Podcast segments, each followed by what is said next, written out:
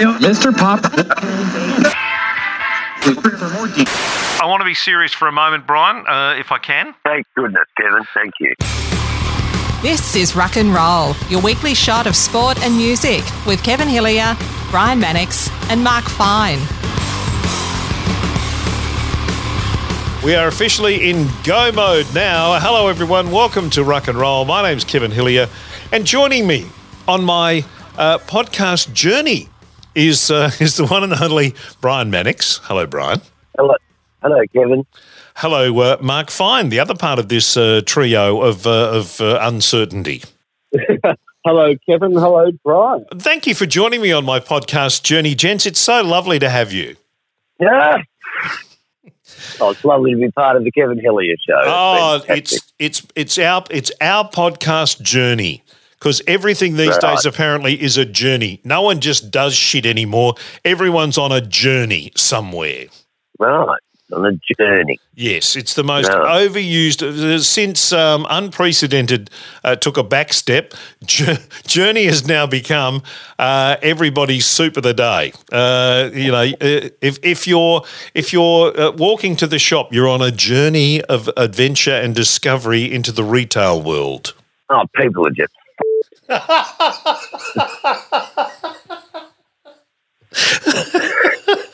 Sorry, it was a bit early for that, but uh, We may not recover from that. I'm not sure.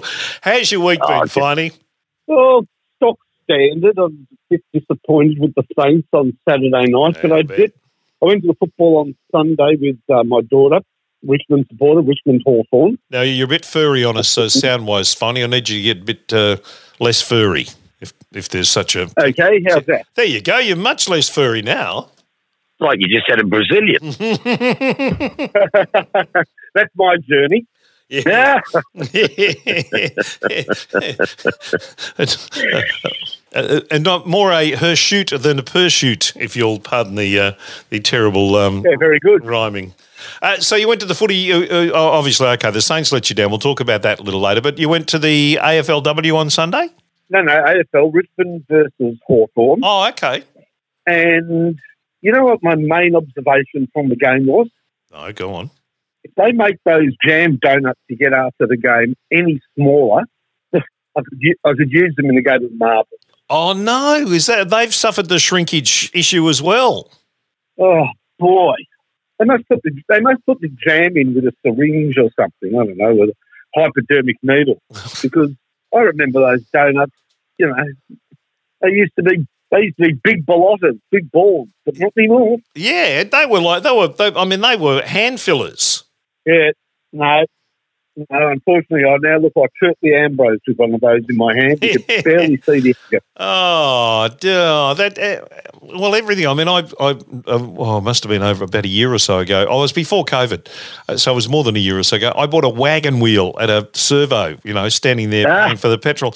And I thought, oh, this will be great. And I got it in the car, and it was like the size of a 20 cent piece. And I thought, well, that was a complete bloody waste of time and money. Yeah, more like Yeah. a roller skate wheel these Yeah. days. They're, tiny. Yeah. No, it's just it's just the world's just a terrible place, Kev. They make the donuts smaller, they make the wagon wheel smaller. Joe Biden has cost me seven grand on the stock market. The guy he's been dead for weeks and he's still threatening to wrecken things. Oh, right. Um, it's just it's just an awful, awful world at the moment, Kev. Yes. And tiny. I can I can tell you're you're uh, you're a bit you're a bit flat there uh, there, Brian. Oh, look, I'm flatter than Twiggy's chest. That's how I am. Lovely. Now, I did note that uh, that, uh, and I want to talk to you about it in a tick, but I want to finish with Finey. So, what else, what any any other excitement in the week, Mister Fine, apart from going to the Richmond game and being disappointed with the donuts? All right, this is uh, not going to be savoury listening, but um, we had a plumbing issue at home. We all got backed up, and Oh, oh, she was pretty nasty here. But luckily, the sort of southeast Melbourne water, whoever runs things, came out and unclogged the blockage. But until then, oh boys, there was some. I'll tell you what, there was some gurgling going on. you just, you just heard it sort of, you know, not with any specific taps, just this gurgling in the house. It felt like I was living over sort of, you know, Mount Eruptus and Everybody was very scared to go to the toilet. that's not that's not something you want in your house uh, when you have uh, you know more than just a couple of people in the in the housing facility. Yeah, that's right. Yeah, That's exactly right. Yep. Uh, yeah, we, we actually we had one of those too. I've just gone through the process of uh, you know the claim forms and all those sort of things because we had a, a leak that uh, leaked into some carpet which became awfully pungent. Yeah, so, you know, we we sort of rely on things. We just take it for granted. Flush the toilet, you know, turn on the dishwasher, Yep. and everything gets washed away. But you know, not to sort of back up Brian with his state of the world, but we literally all do live on a sort of a, a, a mountain of shit. I mean, you know, it's, we, we, are, we are terribly reliant on technology and take things for granted. But if you were to dig deeper, you'd know that we were only one disaster away from complete disaster. Yep. And, and I don't reckon there's any bigger disaster in a household than a backed up toilet, to be perfectly honest. I don't think there's anything that kind of more impacts every member of the household than that. Absolute, you know, it is. Everybody's sort of walking around. You, you walk around sort of sniffing the air, Yep. and then and then you wonder whether you become immune to it, Yes. Mm. Yes. whether that's just you know that's just how we're sort of living in it. And, and you leave the house for the afternoon and come back in and go, oh my god, Yes. we had be- we had become immune to it. Fix this up now. yes, it does become a bit like that, and and there's that uh, that initial kind of thing when it happens too. Of oh, hang on, should I say anything, or is it just you know, is it just a once a kind of smell, or is this? Yeah, that's right. And, and you know what my cure to it was, of course, Mm. Just flushing the toilet over and over and over again. Come on, get moving, get moving. Then we tried the Drano. Then we tried the something straight out of cartoons. This is the one household product that is straight out of cartoons. The plunger. Oh yeah. Oh, yes. You know. yes. Oh You know, it's God, like- yes. Go, ne- go next door and ask the coyote whether we can borrow his plunger. and the other thing is those all those Drano products, all the warnings on them about getting them near your eyes, your hands, your your throat, anything. You, you start to think, my God, is this some sort of scientific experiment that they're doing in Houston somewhere that I shouldn't be touching? All these little crystal Yeah. things you need to pour everywhere. Yeah, yeah, they are pretty destructive, I must imagine. You know, so yeah, spot on. It's like put on the gloves, put on the helmet, Yes, um, going in, and then all you do is open the lid and pour some into the gunny. You know, I mean, or down the sink. But yeah, all that made was for a very fizzy, gurgling cocktail. It sounded like my stomach after two pizzas and a Bacardi and Coke. Yep. Yep. All right. Well, we've uh, we've got to the bottom of what the. I knew there was something lurking there, Mister Fine. I knew there was. I knew you'd had an interesting week. I just I could just feel it. Not in my water, fortunately for everybody. Uh, Brian, I want to be I want to be serious for a moment, Brian, uh, if I can. Thank goodness, Kevin. Thank you. Um, um, you went to Michael Gudinski's uh, state funeral. Can you can you tell us a little about it?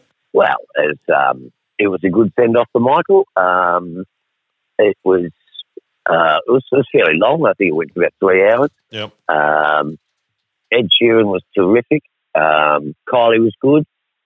I thought Barnes was a little bit opportunistic in that he came out and he said, um, "Okay, well, here's the new single, and uh, Michael loves it. He played it to everybody. Said it was going to be a hit. So here it is." And I thought, oh, gee, I don't know about doing your new single at the funeral. Maybe you should have done it for classic Yeah. seemed a little bit opportunistic to me, but um, but you know, it was good. It was a good send off for Michael, and um, uh, there was no there was no grog there, which was silly. Um, but uh, no, it was good, and um, you know, um, I, I've heard a lot of the speeches at the uh, other funerals, Yeah. but um, yeah, I think um, it was a good send off for Michael, and um, you know, uh, yeah, that's about all I can say. It was it was good, and um, I enjoyed it. What I've what I've Yep. read uh, since is that the, the rabbi stole the show. Well, I'd seen him at the other funeral, and uh, Okay. yeah, he was very funny. Um, he was good. Like everybody's sort of going, "What's a rabbi doing here?" Like Michael was Jewish, but he probably wasn't the most practicing uh, Jewish person, I believe, Yeah. um, to, to the point where, um, yeah, I, everybody was surprised that he was such good friends with the rabbi, and I think that's what they were. They were friends more than a um, more than a religious confidant. Yep. All right. Well, But yeah, he was very funny. He was good. Yep. Uh, well, a, a fitting farewell, and uh, and the legacy, I guess, is that the, the Arias have named a, an award uh, for the breakout artist. I think it is uh, in in honour of Michael. I'm, I'm sure that won't be the only uh, the last of that. And I I also. I'm hearing whispers, Brian, that there might be a massive, big mushroom uh, concert thing happening maybe early next year. Well, I hope so. I think that would be um, a, a very fitting thing As to in- do for Michael. As Uh, in the 50 years, I think it is. well, where will we be in 50 years? I wonder if I'll get a Guernsey since Well- I've got the 50 years song. Hmm. Well, you should. Not, I should, but you know, there's no guarantees. Who knows? No. But um, yeah, that'd be that'd be great. I think it'd be great to see um, you know all of the mushroom bands sort of get together and um, wheel it out one more time. It'd be good. Yeah, yeah. Oh, the first thing I ever I did in Melbourne for Three XY was the ten year anniversary concert at the Myer Music Bowl, which went for uh, over uh, on the Sunday, I think, of the Australia Day weekend, which was uh, the end of January in 1982, um, and that was a, that was a massive con massive concert. Um, so I hope they I remember, do something like that. I Who was, who was in that concert, Kevin? Sorry. Do you remember some of the who was in that ten-year concert? Oh yeah, uh, there was a, there's a uh, a yellow and green T-shirt that I have somewhere in this house that has the entire lineup. You were on that, uh, Brian. I know the. ru- I think I introduced. No, no, I wasn't. I hadn't signed yet. oh, Um, okay. I remember, I remember watching it on TV and thinking, yeah, I to sign with Mushroom. That's the artist there, the record company I to sign with. But I remember the models were on it. yes, they were Um, the Sunny Boys. probably Sunny Boys were probably there. The Sports were probably there. They were. Um, I don't. I, Joe, I can't I think- remember who else. I think Joe and the Falcons were on it. Yeah, they did, would have been there. I can't. Um, I can't remember if Old no, not Fifty were or not. I can't remember. No, they were. weren't a Mushroom Act. I don't think so. they probably festival. weren't there. Um, yeah, no, there's a lot of uh, and a lot of Melbourne bands. So I'm, I'm pretty sure I. Wendy and the Rocketts are probably there. Yeah, they were. Um, I'm sure the band I introduced on stage were the Runners. I'm sure that's who I. The I- Runners, yeah, they would have been there. Yeah, so yeah, it was it was big. It was a, a massive concert, a massive crowd. I remember walking out on the stage and going, "Bloody hell!" Um, welcome to Melbourne, Kev.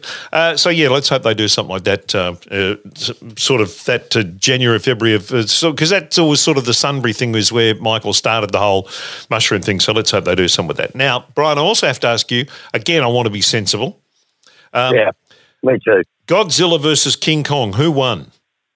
Well, I I watched Skull Island the other night, which is the King Kong movie before this movie, and I tell you what, King Kong's form in that was absolutely brilliant. He was fighting everything. I don't know why he was eating people and an octopus, considering he's a gorilla and that's a herbivore or whatever it is. Yep. But I watched him fighting lizards and everything, and I put him down as a dollar thirty-five favourite to beat Godzilla. I don't think Godzilla's got the laser beams, but Kong is just massive and strong and aggro, and somehow he's just compelling. And um, so I'll be going off to see that perhaps later this Arvo to um, make sure that uh, Kong does indeed uh, get the lolly. Beautiful. All right. Just want to know. I knew you'd been doing a bit of research into that one. Um, a couple of uh, sad passings in the last week since we did this program. Uh, George Segal, the actor, unfortunately uh, passed away last week, and Jessica Walter. Jessica Walter is one of the scariest women I've ever seen on, on film in my life. Who's Jessica Walter? Oh, Brian. Go on, Finey. Well, she was the mum in Arrested Development, and also played the voice of um, the mother in Archer, my favourite animated TV series. Yep. And she goes back, she's done quite a few things, but she really was at the height of her powers in her mid 60s onwards. And so sad to hear that she passed away. Yeah, she was 80. But uh, now I've never watched Arrested Development, but the people I know who have absolutely tell me that she was fantastic in it. Brilliant. Yeah. And, and, and in Archer plays a very similar character, even though it's animated. And her voice just, oh, look, really, a huge loss. Uh, I didn't realise, you know, she was 80 and I, I don't know what she passed away from, but that's very sad. Yeah, it is. And George, of course, as well. And, let me say about Jessica Walter when I said she's the scariest woman ever. Um, uh, that that dates back to the film that I remember her best from, which was uh, Clint Eastwood's Play Misty for Me. She was Clint's. Oh. Yeah, there you go. I knew you'd know, Brian, as soon as I mentioned that. Oh, she was terrific. There you go. Say Misty for me. Oh. It's Misty for Evelyn. yeah, Evelyn, Evelyn. that's right. Yes. So what am I supposed to do? Stand in my little pajama suit waiting for you to come around? Evelyn, get out. Get out, Evelyn. Oh, what a movie. Now, I was a very young, impressionable disc jockey when that movie came out, and it frightened the absolute bejesus out of me, I can tell you Oh. that much. I remember having to have an orange juice at half time. It was on first and it was, I was shaking. It was that, it was so intense. It was great. Yeah, it was good. Clint was very good, very, very good in that. And she was, Yeah, no. she was stunning. And I, I've, I can't remember. Clint's girlfriend was one of the Douglas girls, I think. Um, I can't Oh, the blonde girl who looked like Olivia. Yeah, I can't think of her name. I think something Douglas. Um, but That was uh, a bit un- unromantic. He takes her down to the frickin' bush and then he gets her under the waterfall in the nude and they have a root on the side of the ground on the grass. And I'm thinking, gee whiz, you could have sprung for a hotel room, Clint. You Mm. patched up. anyway, yeah, I'm not sure the storyboard read exactly the same way you described it then, uh, Brian. But I'm, I'm, yeah, the the sentiment's the same. Yes, absolutely. Yeah, yeah. so uh, right. so it's a couple of sad passings in the entertainment. Well, hey, and the other one that, that uh, I didn't see it and I haven't seen it yet, but I do want to see. Peter Hitchener had a bit of a, um, a, a, a an episode on Channel Nine News uh, where he, Ah. he actually had to be taken off air. Oh, really? I thought that was part of the hacking. 'Cause I saw him and he sort of stumbled that, and I wasn't sure if he'd had a stroke or whether he'd. Because they in the morning news, because remember how Nine got hacked this week? Yep. Um, well, they hacked into the teleprompters and stuffed up the newsreaders in the morning on the Today Show or whatever it was. Yeah. So th- th- there's always the, I don't know, the uh, teleprompter didn't work. So I just assumed that it was another hacking thing that had stuffed up Peter Hitchener. But no, he was quick, was he? Yeah, no. Apparently, he had a migraine, and uh, that uh, that affected him. Uh, the- There were uh, many people who jumped on social media and thought he'd actually was, as you said, Brian, having a stroke. But he had a migraine, and they had- to take him off. Um, they went to a break, came back out of the break, and I think Clint Stanaway finished up completing the news. No, it wasn't a wasn't a hack. It was uh, poor old Hitch had a migraine, but uh, apparently he'll be back on deck. Oh. Um, he's feeling good. Sent a few um, messages out on Twitter saying he was okay, so that's good. That is good. We love the hitch. And um, how did Clint Stanaway go with the most important part of the news? What was that? The throw to himself. No, the bit after. Thank you, the bit. Thanks, Tony. oh, that's the best part of the news. And Pete does that, gets a bit of a giggle going. I love it. Yeah, most certainly is. All right. Uh, now we're going to talk some. And fo- also, too, yes, Kev. yes. Doris Day passed away during the week. Oh no, she didn't, did she? She's she's gone. Oh, Yeah, just thought I'd let you know. Oh, Bad so- news. sad passing. Sad passing, Doris. Okay. All right. Have you been? Have you continued to watch Married at First Sight, or we weaned you off it? Um, I've been I've been a bit off it. Um, I watched a few things. They're just such idiots. you know, they just if they just choose their words better, they wouldn't have all of these arguments. It's just ridiculous. But, um, and I reckon that um, the chick with the horsey head, she's got the hots for the the prick. And I reckon, stay tuned. There'll be some development there. The chick with the horsey head. She's got a really long head. She's quite beautiful, but she's got a head like a horse. And she just can't let this dickhead, she keeps calling him out and things. It's none of her business what he's doing, but she just can't get him out of her head. Is the radio think bloke still be- in it? Is Bryce? Uh, is he still in it? yeah, I think he's the dickhead, isn't he? Oh, okay. Yeah. Okay. Yeah. All right. Yeah, he's, um, yeah, I think Horsehead's going to have a crack at him. Oh. Righto. Okay. All right, that's the update. Yeah, I'm sure the storyboard from Married at First Sight didn't didn't have those that explanation of what was going to happen written out quite like that. But anyway, hey, uh, footy Yeah, tips, footy tips, boys. Oh, Yeah, you may well. oh I did terrible. you did. You got three. did Three. Hmm. Mm. How'd Finey go? Yeah, he got four. How'd you go? I got six. Yeah, well, Well done. I, re- Well I done, reckon. yeah. I reckon people who uh, who were systematic in their tipping would have got seven or better. I reckon it would. Um, I, I've why I tipped North Melbourne in retrospect. I've got absolutely no idea. The one that I reckon would have stung everyone, Finey, was is your lot. What did you make of your game against uh, Melbourne with all the all the pump up at the start and all the the Danny Frawley round, all all that, and um, uh, how'd you feel at the end of it? Know, they got they look like they got ahead of themselves. The Saints, really. I mean, uh, halfway through the second quarter, they were on top St Kilda and very chuffed with themselves. But no, Melbourne were more than deserved winners, and when they regained the lead, St Kilda, I think, you know, except for two or three players who played a good games for the Saints, Seb Ross and Jack Steele, the, the rest of them didn't pull their finger out. So I, re- I imagine it's been a pretty tough week on the track. Uh, I guess we've got a chance to bounce back against those poor old Bombers.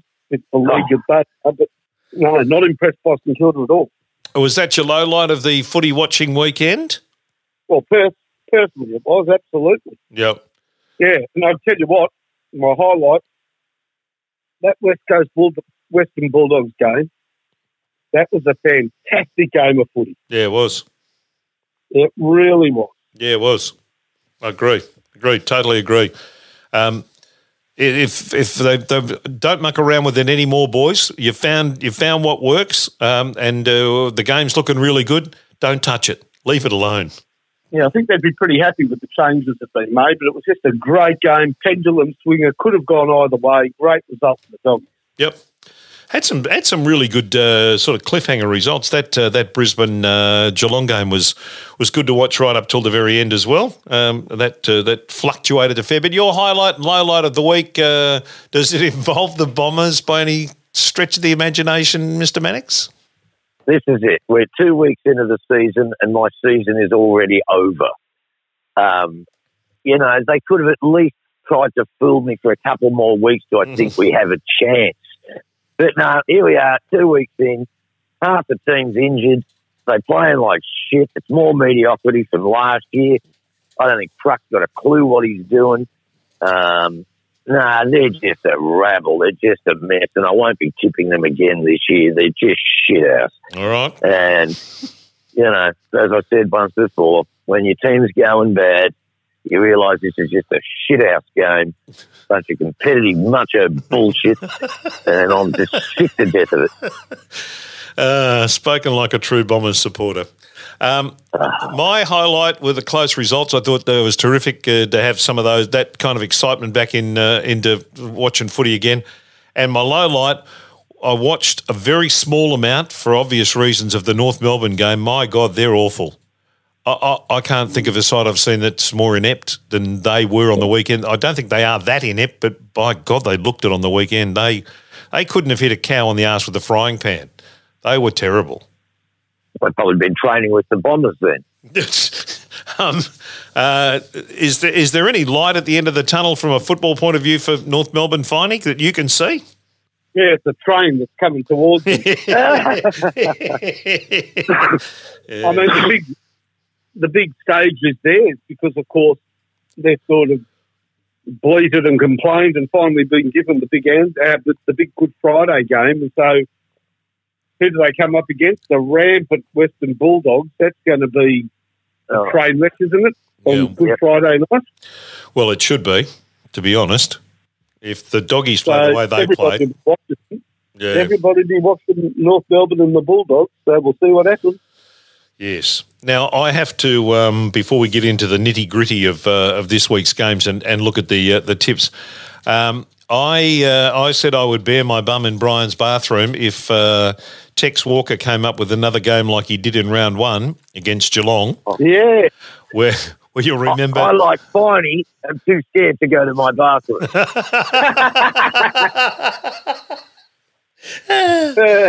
Um, in round one, Tex kicked 5 2, had uh, 18 disposals and got 105 AFL fantasy points.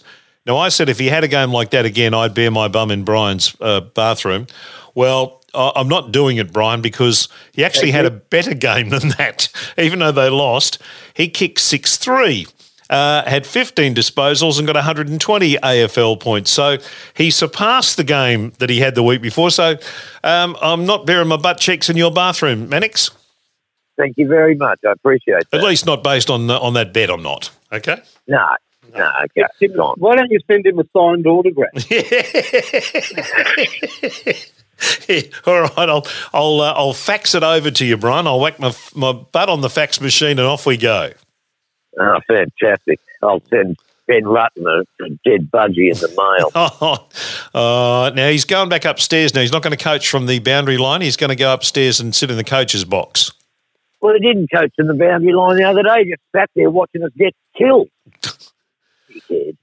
Uh, um, speaking of coaches, finally, I, I haven't heard your thoughts on uh, the Chris Scott, um, Chris Fagan, uh, the sort of quarter time. Well, what do you what do you make of those sort of things when they happen at the footy? Do you like those? uh, uh, oh, it doesn't really matter, to be honest. A little bit of theatre.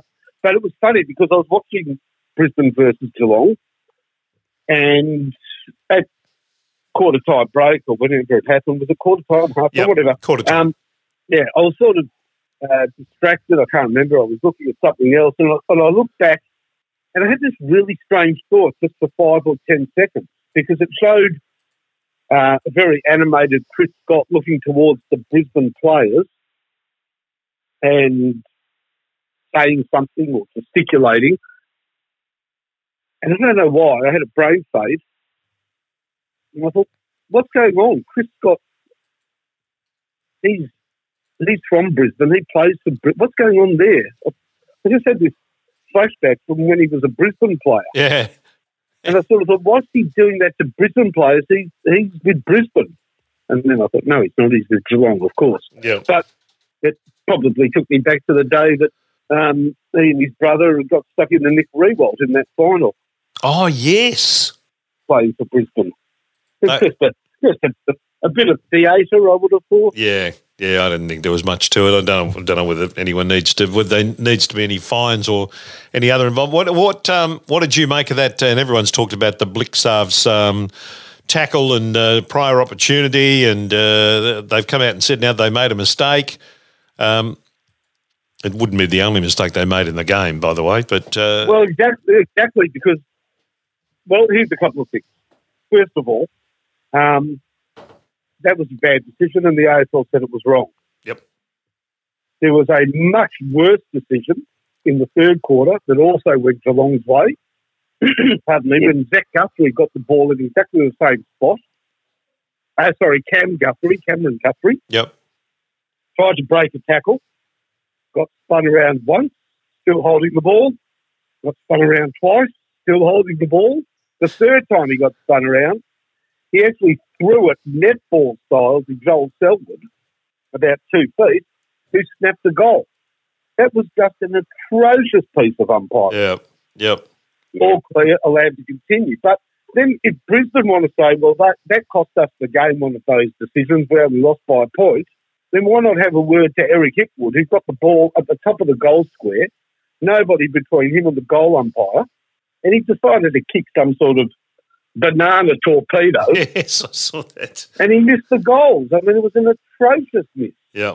So if you want to point the finger, well, control the controllables and get your full forward or your leading goal kicker on the night. So saunter in and kick a goal that a six-year-old could kick. Hey, Finey, with, Yeah, I thought- with, with the sorry, go on, Brian. I thought the umpiring was pretty ordinary on the weekend in that, and you notice it more when you're watching teams that you don't care about, but I thought Brisbane were ripped off horribly by the umpires and they in displaying to the home crowd. I thought Carlton's got a pretty bad deal from um, the umpires, and I think they did against Richmond as well. And Port Adelaide against Essendon, like you know, they're clearly a better team than Essendon. But the home crowd, the, umpires seem to here Geelong or Collingwood, you seem to get a lot more free kicks than if you're, you know, North Melbourne or Hawthorn. Um, I just think, yeah, I think the umpiring's pretty poor. Finally, you've been an umpire, and I and uh, I love that perspective that you bring uh, with that. Uh, do you think that? Do you feel that when you watch games that the home decision is is in the mix?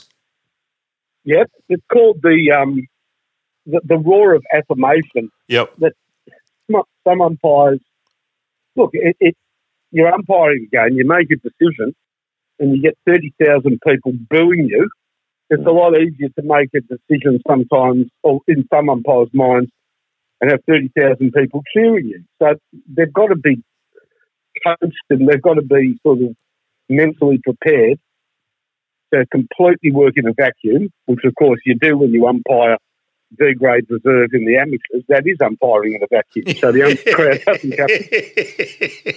Um, the other thing that I really believe comes to, to the fore, and I saw it in the Richmond Hawthorn game. Now, Richmond Hawthorn was a Hawthorn home game at the MCG. Yep. So I'd say the crowd was pretty equal, Hawthorn and Richmond. 45,000 would have been split down the middle. I certainly didn't get a sense of a home, of home crowd influencing the umpire. But many times, frees were paid, or more often not paid, against Richmond or to Richmond because they were the far superior team. And I know this through my own experience as a St Kilda fan that when St Kilda has been on the bottom of the ladder, which they have been for much of the time that I've followed footy, they get nothing. And as you become a better team, you start to get the rub of the green. I don't know whether the umpires sort of think better players and better teams do things correctly, but it is harder when you're a lower team to get the rub of the green. What do yeah. you think of that? Yeah, well, having been a Bulldog supporter in their in their dire times, yeah, I probably agree with that. that that's exactly how I felt.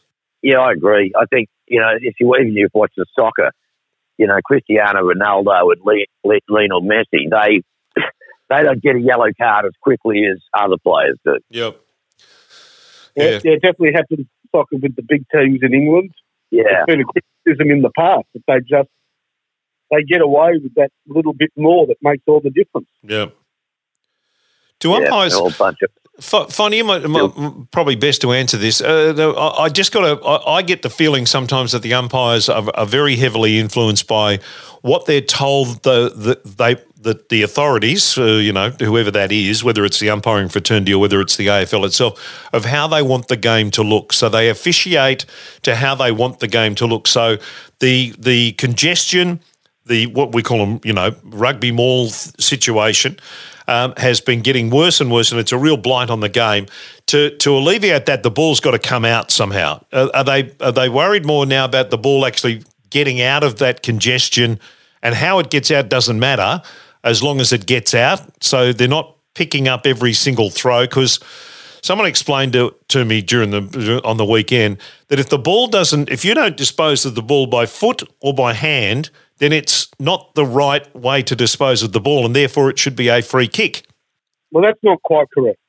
Um, the rule states that if you don't have prior opportunity, as long as you attempt to dispose of the ball legally, it's play on. So, in other words, you get the ball, you tackle instantaneously. Yep. You go to handball, but one hand's held.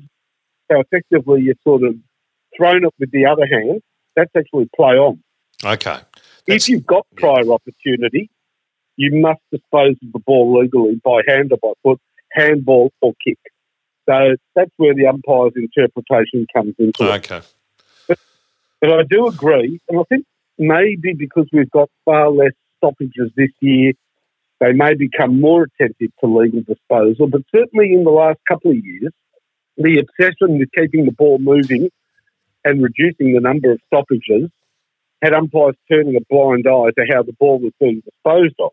Yep. And these KPIs are measured every game. The nabobs at the AFL count how many stoppages there are, and you know a game with a lot of stoppages is deemed to be less attractive than ones with less. And maybe that's how Geelong have developed their mode of disposal. Because did you see in the game against Brisbane, uh, they got caught with one, got penalised for another. Virtually a throw, if they claim that there's a little bit of fist in it, well, let's just say if that, you know, if they claim that there was a fist, then I'd give it a G rating because there was no fist in it. this was pure throw. In fact, on both occasions, not only did the player throw the ball, but it should have been called forward for a. It could should have been called a free kick for a forward pass. Yeah. It was so much like rugby yep. that they could have called it for a forward pass. So maybe with the worst of the stoppages behind us, the umpires can now turn their attention to legal use of the disposal, especially handball. Okay, we'll see how that develops in the next couple of weeks. That's an interesting observation. All right, let's get to your tips. Uh, and the uh, the ladder uh, at the end of uh, the uh, round two has uh, where did I put that? I had it somewhere. Uh, I'm on eleven. Finey's on nine, and Brian, you're on eight. Hmm. No, plenty of time. Yep, plenty of time. Tony. early in the season. We head to round three. Starts uh, right. w- starts in uh, in Melbourne now because of the lockdown in Brisbane. So the Lions will take on Collingwood. That'll be at Marvel Stadium. Brian. Go the Lions. Ooh. Yeah, I think the Lions. Yeah, I like them. Okay. Finey. How about Collingwood? Aren't they kissed on the Mason cock? Getting that as a home. yes, they are. Um, Yeah, I'm, I'm going to Collingwood. Collingwood.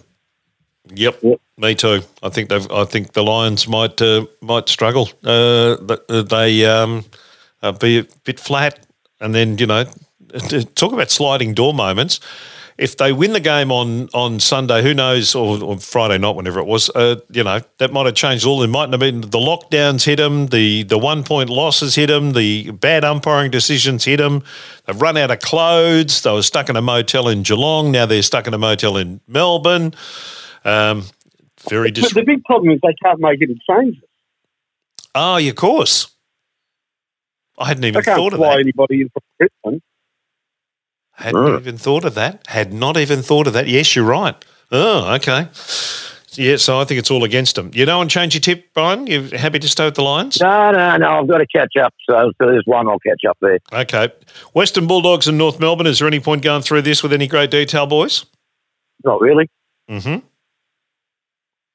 So we're all Western Bulldogs? Marcus. Yeah, we're all dogs. Okay. Adelaide Crows and Gold Coast Suns is the other Good Friday game. This one's at Adelaide Oval. Uh, Crows or Suns, Brian? Ah, look, I'm going to go to the Suns. What the heck? Okay, fine. I don't know why, but I don't know why. I'm going to go for the Crows.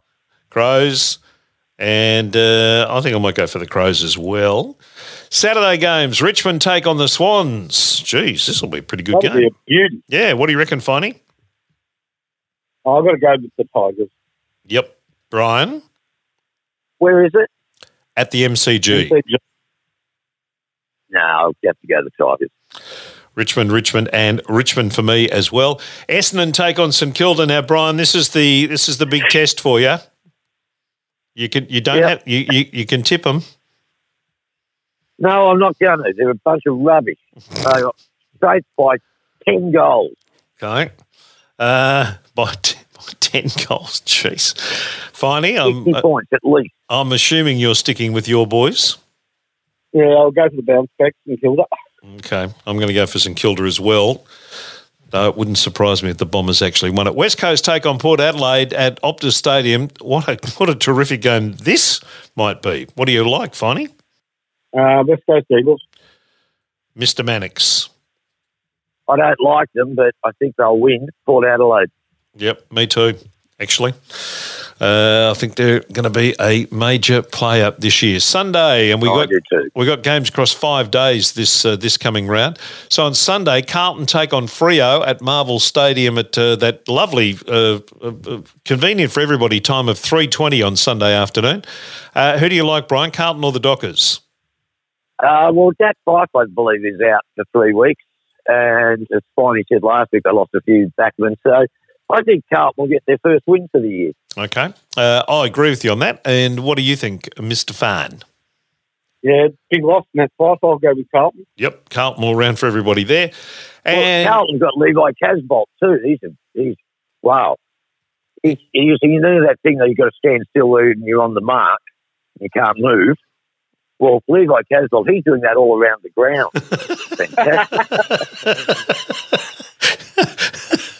Um, he's really adapted to the new rules wonderfully. uh, uh, GWS take on Melbourne at uh, Manuka, so it's a Canberra game uh, for the Giants, who were pretty poor on the weekend. Uh, Mr. Fine, what's your form line here? That's really interesting. Um, I'm going to go for the Giants. GWS to bounce back for Mr. Fine. Uh, Mano, what do you reckon? I agree with Finey. I think Melbourne are full of shit. They got a shitty culture. They bullshitted their way to a couple of victories. But you watch, they'll fall in a heap probably this week. They are rubbish. They stink. Right. I mean that in a positive and constructive way. yes. All right. Um, the Giants got to come good at some stage and win. I, it, if they're going to do it, they need to do it this weekend. So I'll, I'll go with the Giants as well. And the traditional Easter Monday game, uh, Geelong take on Hawthorn at the MCG at 3.20 on Monday afternoon after the Stawell Gift. What's your thoughts, Finey? Not an obvious game this one, I tell you. Um, I'd like to see the Geelong ins and outs, but I can't, so I'll have to go with Geelong. Geelong, you're. Uh, Brian? Well, Kev, when you're famous, you just go up and you go for the pussy. That's what you do. They don't mind because you're famous. So I go for the pussy, the cats. The Cats, right. I think Mitch Duncan will play. Um, so I reckon uh, he'll be a big inclusion for him. I think the Cats will win that one. All right. So uh, pretty much we're not uh, we're not diametrically opposed to many uh, uh, on this one. Probably, yeah. We're, it'll be interesting.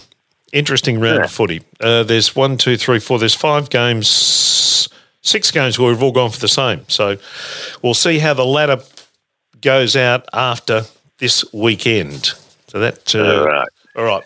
Now, a bit of feedback from last week before we get to our, our chart segment, which Right. which we might have a name for. We've had a few suggestions for the name, but uh, Kenny Francis, who's a bit of a, a, a sort of Australian rock and roll living, breathing encyclopedia, was man, listening. Kenny. Yes, he is. Was listening to the episode uh, driving up to Meeniyan to catch Sarah McLeod, a gig that she was doing. I saw her on Rage on the weekend. Of course, the former singer. What was the band she was in? Uh, oh, anyway. McLeod's daughters. No, she wasn't in a band called McLeod Still. Superjesus.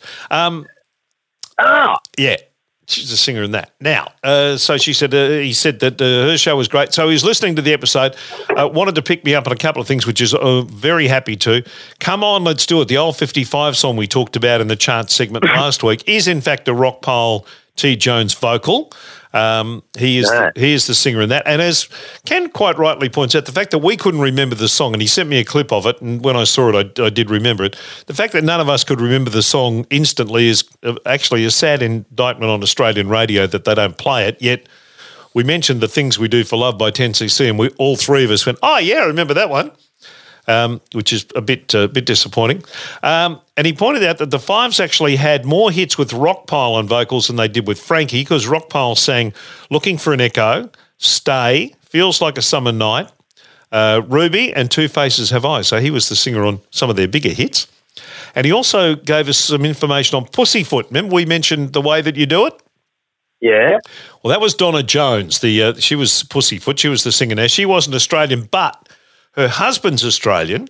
Her Australian husband uh, wrote and produced uh, the the songs, and was also a member of one of Australia's most successful bands of the late '60s, early '70s. Um, writer, producer, and musician behind Pussyfoot. Uh, his name was Mick Flynn, and he was a member of the Mixtures. Ah, Yeah, so uh, Okay. that's the Australian connection there. Now, Ken suggested chart attack, chart darts, and we've Yeah. also we also had uh, chart bingo or top forty bingo suggested as I like chart. I like chart attack. yeah. That's the one that uh, that is probably resonating the most with me. Finally, what's your vote on the uh, on the names for this segment? I mean, Chart Attack sounds, you know, you could the measure of Chart Attack. Yes, yes. Coming up on chart attack is Pussyfoot. Sounds like an episode of I Can't Believe It's Not Countdown. It does, doesn't it? Get, we'll get we'll get Gavin to do an intro for us. That'll be Dick. There you go. Chart attack. Rock and roll's chart attack. yeah, I think that's. That's right. Chart Attack will be back in a month. Um, yeah, I think we'll go with chart attack. So thanks, Ken, for suggesting that. We appreciate it. and if you're driving off to some, uh, uh, you know, exotic location to watch a gig over the uh, the Easter weekend, please drive carefully. Now, so far we've been to the 90s, the 80s, and the 70s. So, guess what we have on in store here, boys? On part, yeah, on yeah, on parchment paper rather than actual paper. It's the new 2UW Top 40, the week commencing the 17th of October, 1968. Ooh, cool. I was 12. Oh, I'm struggling. How old were you? Oh no, I reckon you'll know all the songs because all the songs have been like got flogged to death in the in the, right up until almost the 80s. The big songs in here. How old were you in 68? Finey? Three. Oh, self-respecting three-year-old you'll be all over. doesn't know a lot of songs by then. Yeah, Yeah, on. true. Yeah, I'm I- ready to go. I mean, the Wiggles weren't around back in '68, I admit, but you know there was there was band. Well, uh, uh, and you were you were up and about, Brian, at this stage, Oh, I was about seven. So, yeah, I was rocking. fronting your second or third band by then, weren't you? Oh, I was. I'd broken up three bands due to uh, creative differences by the time I was seven. yeah, you wanted the uh, the fairy bread and the rider, and they were they were arcing up about it. Yeah, they wanted the raspberry cordial. I said, Yes. no, it's too much. Absolutely. Anyway. All right. Yeah. Uh, so thanks to uh, to Ken and to, uh, and to Heidi, who also made a few suggestions of names for this. But here it is. Here's Chart Attack, the new 2UW Top 40 for the week commencing 17th of October, 1968. Finally, give me a number. Number 19. Number 19. Number, oh, well, this seat, you reckon you don't know them. You'll know this one because it, it's been a hit about uh, 15 times. This was the Australian version. Um, it is The Lion Sleeps Tonight by The Love Machine. Well, that's okay. We certainly know that. Whim away, whim away, whim away. That's the win away, isn't it? Yeah. And- And the Love Machine, from my memory, were a Sydney ba- uh, session band who um, I can't remember who was in it, but uh, I remember them being on Uptight because at this stage in the in the late part of the '60s, the the main TV show was Uptight on a Saturday morning, and I think the ABC might have had a couple of shows, Hit Scene or something might have been on it at around this time as well, but there weren't many sort of pop shows on television. But yeah, Whim Away, there you go. The Lion Sleeps Tonight. Brian, give me a number.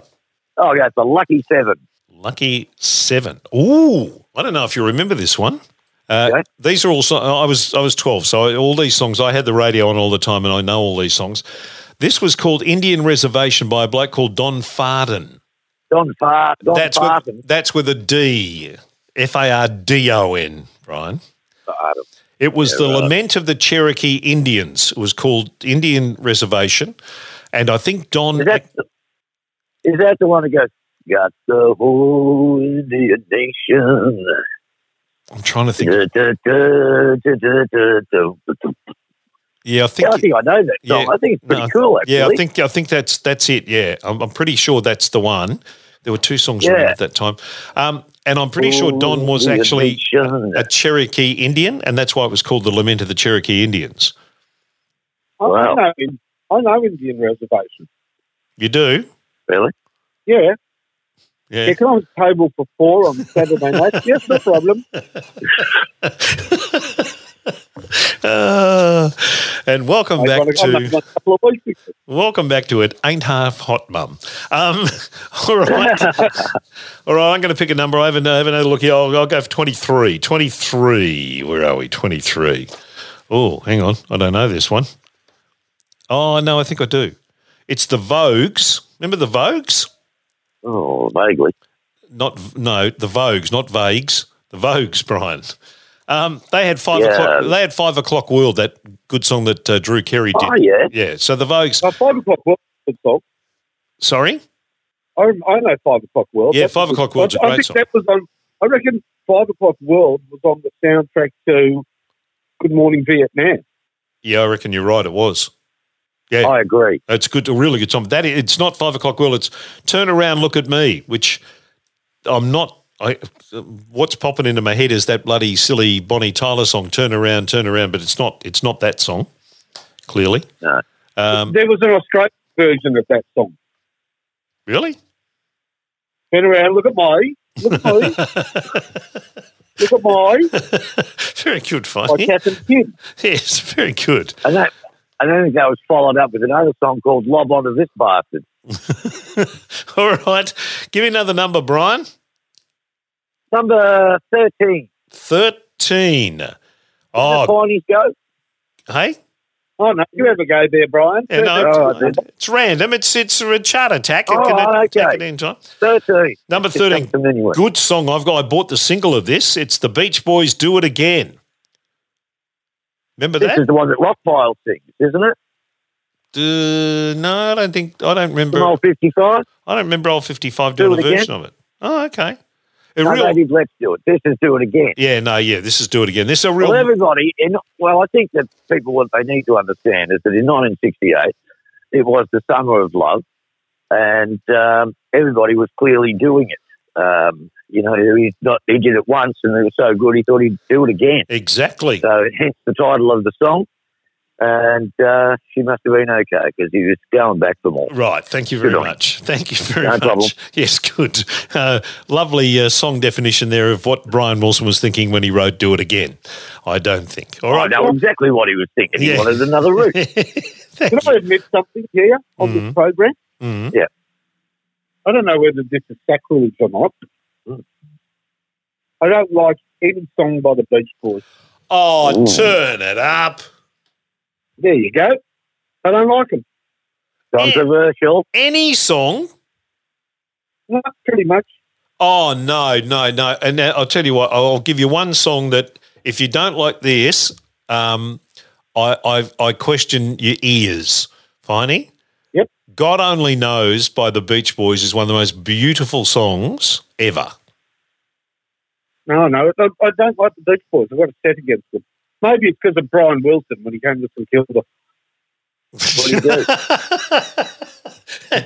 different, diff- different Brian Wilson.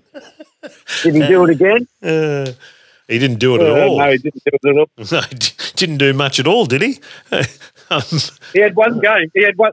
Actually, he had one game where he sort of won us the game. I reckon. did he play one game? Did he? Oh wow! No, they played a handful of games, Oh okay. but he had one game where he sort of. It was a famous game. We beat Essendon. We kicked like 18 goals free, and Essendon kicked 14 20 or something. And I think Brian Wilson might have kicked the winning goal. Okay. You're talking about the Brian And he- Wilson who won the Brownlow medal, Brian Wilson. Yeah, yeah, yeah. Okay. I, I knew he left the doggies and went to Melbourne, and uh, I do. I can't remember the St Kilda thing. How many games did he play for St Kilda? Oh, about 10. He, he, uh, did he, he didn't have a senior game at Melbourne, at, at Bulldog. No. Played for Melbourne, North Melbourne, St Kilda, and did he play for Essendon? I reckon he played for four clubs. Oh, okay. Anyhow, anyhow, but yeah, he finished at St Kilda. Okay. All right. So that's why you don't like the Beach Boys. All right. Okay. I'll uh, I'll pick a number. I'm going to go for number five. Number five is alive. Number five is alive. Oh yes, Brian, you'll love this. I All reckon- right. I reckon you will too, Finey. It was a um, one of those wonderful um, A and B side both mentioned as being hits because couldn't work out which was you know the better song of the two, and I love both these two songs. It's the Monkees. Ooh, What am I doing hanging around? good song. And Mary Mary. Not bad song. Yeah.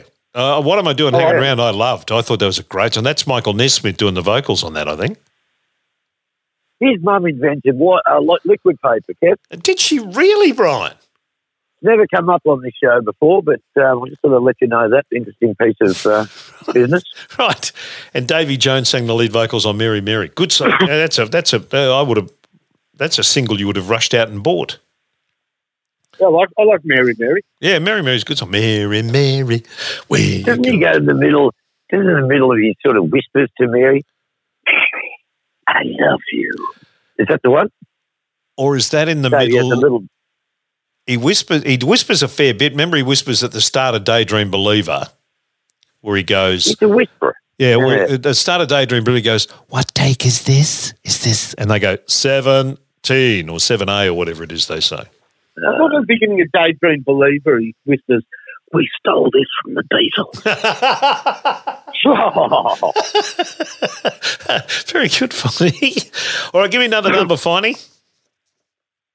Uh, was there anything good happening at 32? 32. Ah. Uh, ooh. Oh, I've, I've actually, my mother loved this song, and I bought this. Oh. Ray Stevens. Do you remember Ray Stevens? Was he a novelty singer? Yes, absolutely. But this is probably the one song that wasn't a novelty song because he did Guitarzan, Oh, no. if you remember. Yeah. The, was the awful. Oh, Yes, he did do the streak. Very good, Finey.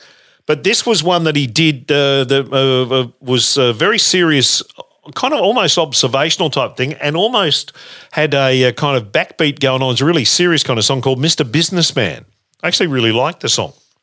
It was about a bloke working nine to five, and he was, you know, uh, involved in his business and all. Uh, yeah, it was a, a, one of the more serious songs that Ray Stevens did. All right, come on, Not a- Mano, give me another one. Go, oh, yeah, they call him the businessman. woo, woo. The streak. What an awful song. One more, Brian. Yep. Okay, I'll have number five. Number. I just did five. That's the Monkees. Right, okay. I'll have Let's take the B side. 26. 26. 26 is. Oh, what a great song. Oh, Excellent song. Well chosen, Brizzy. The Who Magic Bus. I wouldn't have a clue how that goes. Really? Oh, The Magic- Magic Bus. Oh, oh, ma- oh, it's a great song. Really? Oh. I'm not a big fan of The Who.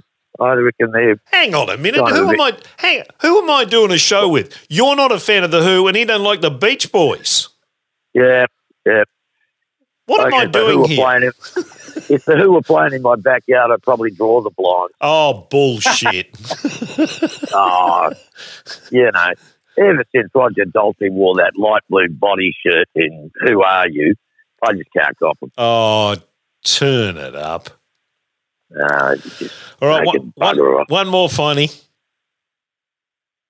Uh, let's go. Let's go number eight. Number eight. Oh, yeah. Oh, another good song.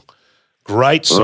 oh, Great song. hey, Be- one, one of the best use of organ uh, in the in the late 1960s. Go hey, go on, organ. Bri- Yeah, go. Thank you, Brian. Um, uh, you keep me hanging on by the Vanilla Fudge,